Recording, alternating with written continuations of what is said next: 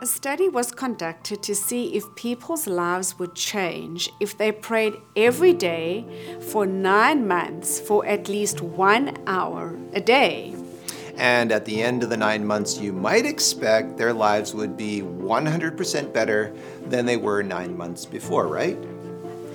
They had four scientific tests that probed their actual spiritual development, and they were examined at the beginning and at the end of the nine months. Their improvement was zero. Their levels of fear, guilt, inferiority, and anger didn't change at all. And you're probably wondering why? Why? On closer examination, they discovered their prayers were all problem centered. For instance, a man who had a temper would talk to the Lord something like this Lord, you know that I have such a temper, a terrible temper, and I hate the way my temper gets the better of me. Yesterday I lost my temper at work, and then I lost my temper at home. What am I ever going to do, Lord? I don't know how to overcome this temper. Help me with my temper, Lord.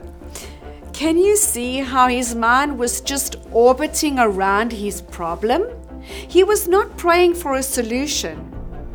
Jesus promised us that whatever things you ask in prayer, believing you will receive. So, this is solution centered praying.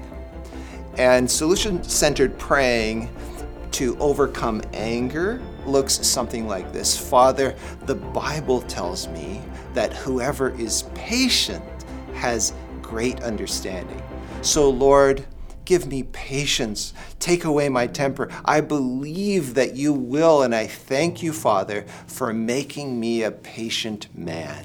Solution centered praying concentrates on God's solutions found in the Bible.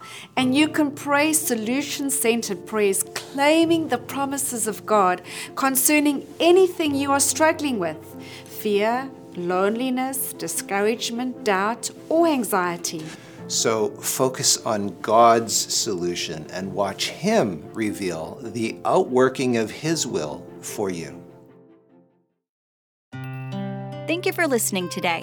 If you would like to watch a video of this podcast, please visit iiw.ca or you can go to our IIW Canada YouTube channel and click on the Videos tab. Once again, thank you so much for listening.